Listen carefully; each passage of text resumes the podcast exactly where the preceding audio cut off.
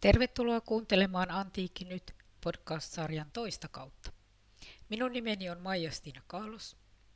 Olen antiikin historian tutkija ja puhun tässä podcast-sarjassa antiikin Kreikasta ja Roomasta, kirjallisuudesta ja historiasta. Tämän toisen kauden podcasteissa puhun lähinnä itse, mutta toisinaan kutsun podcastiini keskustelemaan suomalaisia antiikin tutkijoita ja antiikin kirjallisuuden kääntäjiä.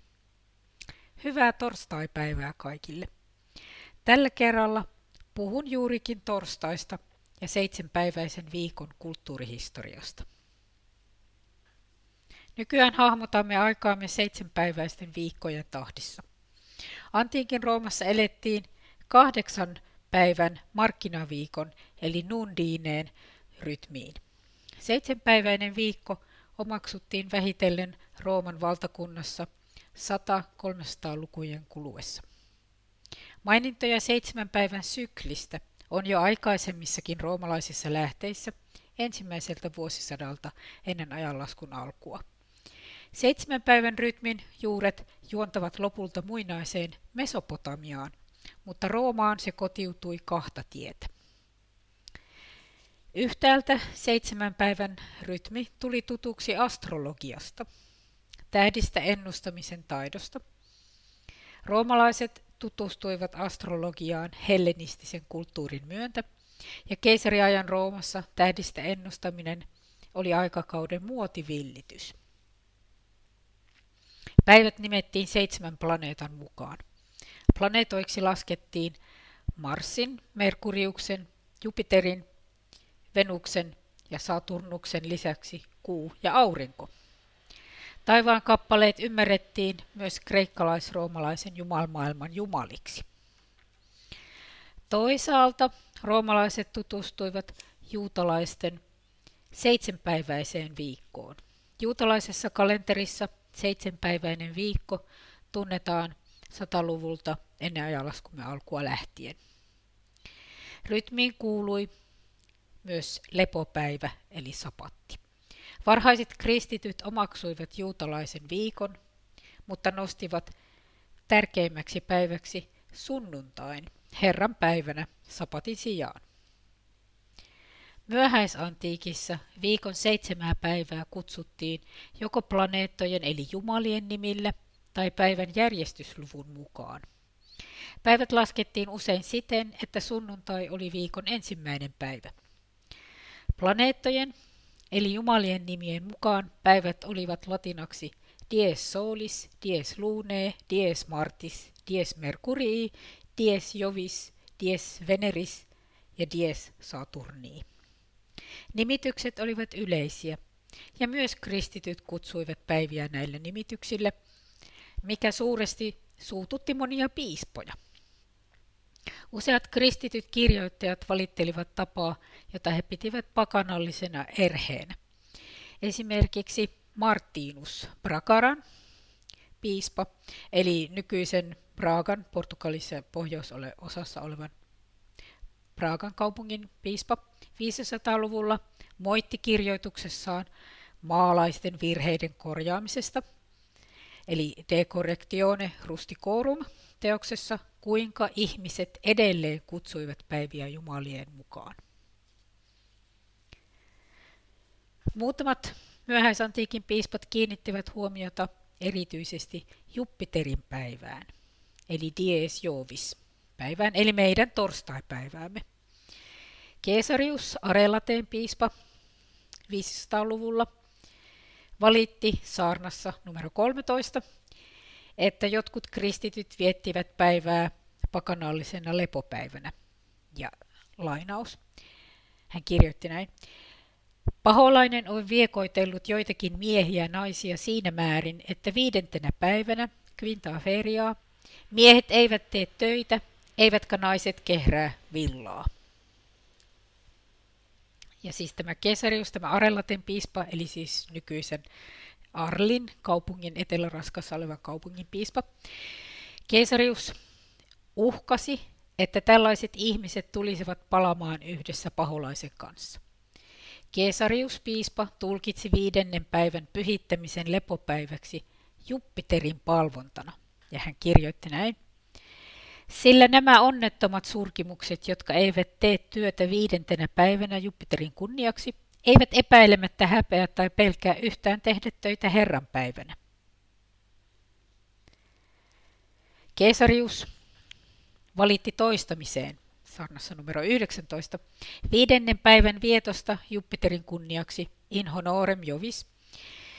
Tällöin ihmiset siirsivät Jupiterin päivään sen, mitä piti viettää Herran päivänä, eli sunnuntaina. Keesarius kielsi kuulijoitaan tekemästä niin, elleivät he halunneet olla pakanoita Herran silmissä.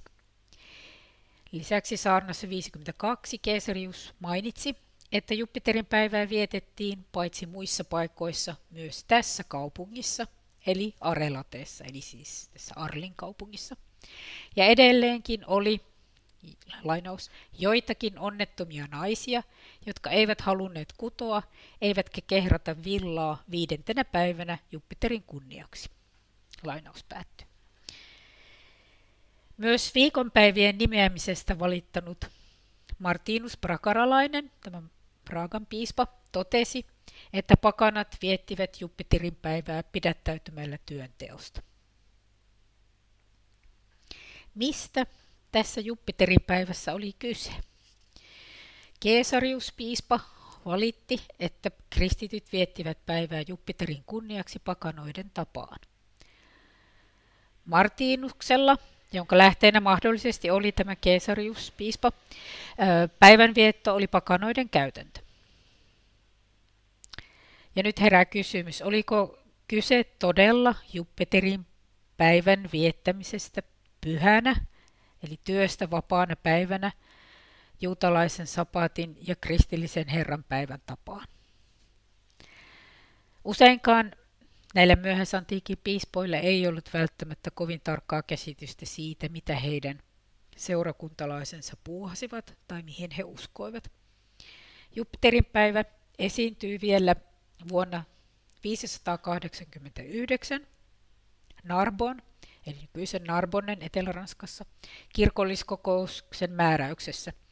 Siinä mainitaan, että lainaus, Monet katoliseen väestöön kuuluvat viettävät kirotuin menoin viidettä päivää, jota Jupiterin päiväksi kutsutaan, eivätkä tee työtä. Lainaus päättyy. Muutama 600 tai 700-luvulta säilynyt lähde vielä yhdistää Jupiterin päivän johonkin pakanalliseen ja siten kirkonmiesten epäilyttävänä tuomitsemaan tapaan. Olen esimerkiksi löytänyt myös 300-luvun loppupuolelta, kirjo, 300-luvun loppupuolella kirjoittaneen, kirjoittaneen ö, Marcellus Empiricuksen teoksesta lääkehoidoista De Medicamentis reseptin iskiaan hoitoon. Siinä neuvotaan keräämään Britannica-nimistä yrttiä Jupiterin päivänä vähenevän kuun aikana ja vuoroveden vetäytymisvaiheessa. Ja tässä reseptissä Jupiterin päivällä on selvästi tärkeä rituaalinen ja erityistä voimaa tuova merkitys. Palaan aivan kohta tähän voimaa tai voimallisuutta tuovaan merkitykseen. Mutta sitä ennen pohdin, oliko Jupiterin päivä juhlapäivä myöhäisantiikissa. Tosiaan ennen näitä myöhäisantiikin mainintoja tästä Jupiterin päivästä meillä ei ole tietoa mistään erityisestä Jupiterin päivän vietosta. Dies Jovis herättää minussa suurta ihmetystä ja uteliaisuutta. Ja viittaan tässä Ilaria Bulgitriinin vuonna 2018 tekemään tutkimukseen Jupiterin päivästä, jossa hän Ilaria Bulgitrini on löytynyt 200-luvun lopun ja 300-luvun alun Egyptin papyruksista muutaman mielenkiintoisen maininnan. Yksi dokumenteista on viraston päiväkirja, on Oksyrynkoksen papyruksia, jossa pidettiin kirjaa liiketoiminnasta. Joka seitsemäs päivä toistui merkintä Dios, eli Zeuksen, jolloin ei ollut merkintöjä lainkaan. Ja tosiaan tämä Kreikan Zeuksen päivä, Hemera Dios, vastaa latinan Dies Jovis, Jupiterin päivää. Toinen dokumentti, myös Oxyrhynkhoksen papurksia, on anomus, jossa mainitaan Zeuksen juhlapäivä, jolloin hakija ei voinut jättää hakemusta. Ja kolmas dokumentti, myös Oxyrhynkhoksen papyruksia, mainitsee Zeuksen päivän, mutta muuta siitä ei oikeastaan voi saada selville, koska papyrus on niin fragmentaarinen. Vaikka papyrusten maininnat ovat hyvin jännittäviä, niin mitään kovin rohkeita johtopäätöksiä ei voi tehdä. Mutta voi, voi tosiaan kysyä, oliko Zeuksen päivä virastojen virallinen lepopäivä. Jos oli, miksi meillä ei ole mitään muita mainintoja missään muissa lähteissä, muissa antiikin lähteissä. Ja myös tosiaan Ilaria Bulgitrini on varovainen päätelmissään. Hän toteaa artikkelissaan, että Jupiterin päivästä oli ehkä muotoutunut viikon tärkein päivä. Jupiter, siis roomalainen Jupiter, eli kreikkalainen Zeus, oli kreikkalais-roomalaisen jumalmaailman pääjumala, jumalien isä. Eli Jupiterin päivällä saattoi olla tosiaan tällainen merkitys tärkeänä päivänä, ja sitten sillä saattoi olla myös yhteys keisari Diokletianuksen propagandaan, jossa keisari Diokletianus esiintyy Jupiterin jälkeläisenä ja lisänimellä Jovius. Myöhäisantiikin piispat kehottivat kristittyjä seurakuntalaisia luopumaan viikonpäivien jumalisista nimistä ja siirtymään järjestyslukuihin perustuviin nimiin, kuten nimestä Dies Jovis nimeen Quintaferia, eli viides päivä tai viides juhlapäivä. Idän kirkon piirissä järjestyslukuihin perustuvat viikonpäivät pitkälti vakiintuivatkin, kuten nykykreikan viikonpäivien nimet osoittavat. Niinpä torstai on Pempti, viides päivä. Sen sijaan lännessä nämä kirkollisten johtajien paheksumat jumalien nimet jäivät. Niinpä Jupiterin päivä on äh, jeudi, jovedi äh, ja jueves, ranskaksi, italiaksi, espanjaksi. Germaanisiin kieliin Jupiterin päivä on periytynyt ukkosen jumalan Tuurin päivänä. Sitten nykyään on Donnerstag, Thursday ja Tursdag, saksaksi, englanniksi, ruotsiksi. Ja on Tuur siirtynyt jopa suomen kieleen lainana, eli to, ihan tässä torstai-nimessä. Oliko Martinus Bragaralaisen, tämän Pragaan piispan, ää, valituksilla vaikutusta Galisiassa, jossa hän oli piispana, siis ny- nykyisessä Galisiassa? Joka tapauksessa nykyisessä Galisian kielessä, eli Kalegossa, voi valita, sanooko Quintafeira vai soves. Kalego on varsin lähellä nykyistä portugalin kieltä. Myös nykyiseen portugalin kieleen ovat sitten vakiintuneet järjestyslukuun perustuvat viikonpäivien nimet. Vanhassa portugalin kielessä ne olivat muiden kielten tapaa jumalien mukaan nimettyjä, mutta tässä nyky-Portugalissa ne ovat tosiaan järjestyslukuihin perustuvia. Ja nyky-Portugalissa viikko alkaa siis sunnuntaista, joka on domingo, joten maanantai on toinen päivä, segunda feira, tiistai kolmas, terza feira, keskiviikko neljäs, eli quarta feira, torstai viides, eli quinta feira, ja perjantai kuudes, sesta feira. Ja lauantai on sitten sabado, eli sapatti. Mielenkiintoista on se, että joissakin kielissä laskeminen aloitetaan maanantaista, joka on siis ensimmäinen päivä. Näin monissa slaavilaisissa kielissä, kuten Ukrainassa, Puolassa ja Venäjässä, ja myös baltilaisissa kielissä, Latviassa ja Liettuassa, ja Suomen sukukielessä, Viron kielessä. Eli tällaista nippelitietoutta, mutta omasta mielestäni tämä kaikki on valtavan kiehtovaa. Ja kertovathan nämä nimitykset kielten eri vaiheista ja kerrostumista ja yleensäkin kulttuurien kohtaamisista. No sitten vielä muutama huomio siitä torstain voimallisuudesta. Kuten tuossa edellä mainitsin, germaanisiin kieliin tämä Jupiterin päivä periytyi Ukkosen Jumalan päivänä, Tuurin päivänä. Jupiterin samastaminen Tuuriin on tietysti ollut luontevaa, sillä molemmat nämä jumalat on Ukkosen jumalia. Tosin sitten tietysti voi miettiä, että Jupiter oli jumalien isä ja ylijumala, mitä Tuur ei ollut. Suomen kieleen tosiaan periytyy sitten väännös torstai.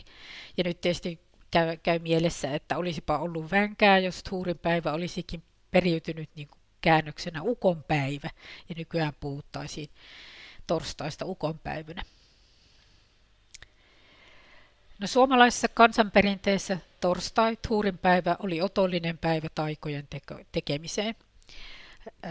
Risto Pulkkinen ja Stina Lindfors toteavat suomalaisen kansanuskon sanakirjassa vuodelta 2016, että kun kirkko, lainaus, kun kirkko aikoinaan kielsi Tuurin palvonnan, magian vastakulttuurissa sen päivää alettiin pitää otollisena taikojen teolle – ja ajatus lainautui myös sitten skandinaavisesta kulttuuripiiristä suomalaiseen kansanuskoon. Ja tosiaan kielletyssä on erityistä voimaa ja tätä voimaa eli väkeä haluttiin hyödyntää taikojen tekemisessä. Kun kristinusko vakiintui, myös sunnuntaissa kristillisessä pyhäpäivässä oli myös paljon rituaalista voimaa, eli myös sunnuntai oli tämmöinen otollinen päivä. Torstaista tiedetään, että se oli tosiaan voimallinen päivä, mutta ei vain skandinaavisessa ja su- suomalaisessa perinteessä, vaan myös Keski-Euroopassa pidettiin torstai, torstaita hyvänä taikojen tekopäivänä. Nyt tietysti herää kysymys, onko Tuurin päivään liittyvillä rituaaleilla jotakin yhteyttä Jupiterin päivän liittyviin perinteisiin. Mainitsemissani myöhäisantiikin ja varhaiskeskiajan lähteissä. Nämä kirkonmiehet, nämä piispat, paheksuivat Jupiterin päivään liitettyjä uskomuksia ja silloin suoritettuja rituaaleja. Jotakin hyvin voimallista Jupiterin päivään siis yhdistettiin. Ja todennäköisesti samaan tapaan kuin Tuurin päivän kohdalla kirkon kiellot myös nostivat Jupiterin päivää erityisen väkeväksi ajankohdaksi tuossa magian vastakulttuurissa tai miksi haluammekin kansankulttuuria ja parantajien toimintaa kutsua. Mutta en kuitenkaan vielä uskalla väittää, että Jupiterin ja Tuurin päivällä olisi jokin selvä suora yhteys. Se ei ole mahdotonta, kun mietimme kulttuuriyhteyksiä myöhäisantiikissa ja keskiajalla. Ei torstaipäivä ole varmastikaan sattumaa, mutta tutkijan on syytä olla varovainen, jos selkeää näyttöä yhteyksistä ei ole. Joten toistaiseksi jätän tämän nyt tähän.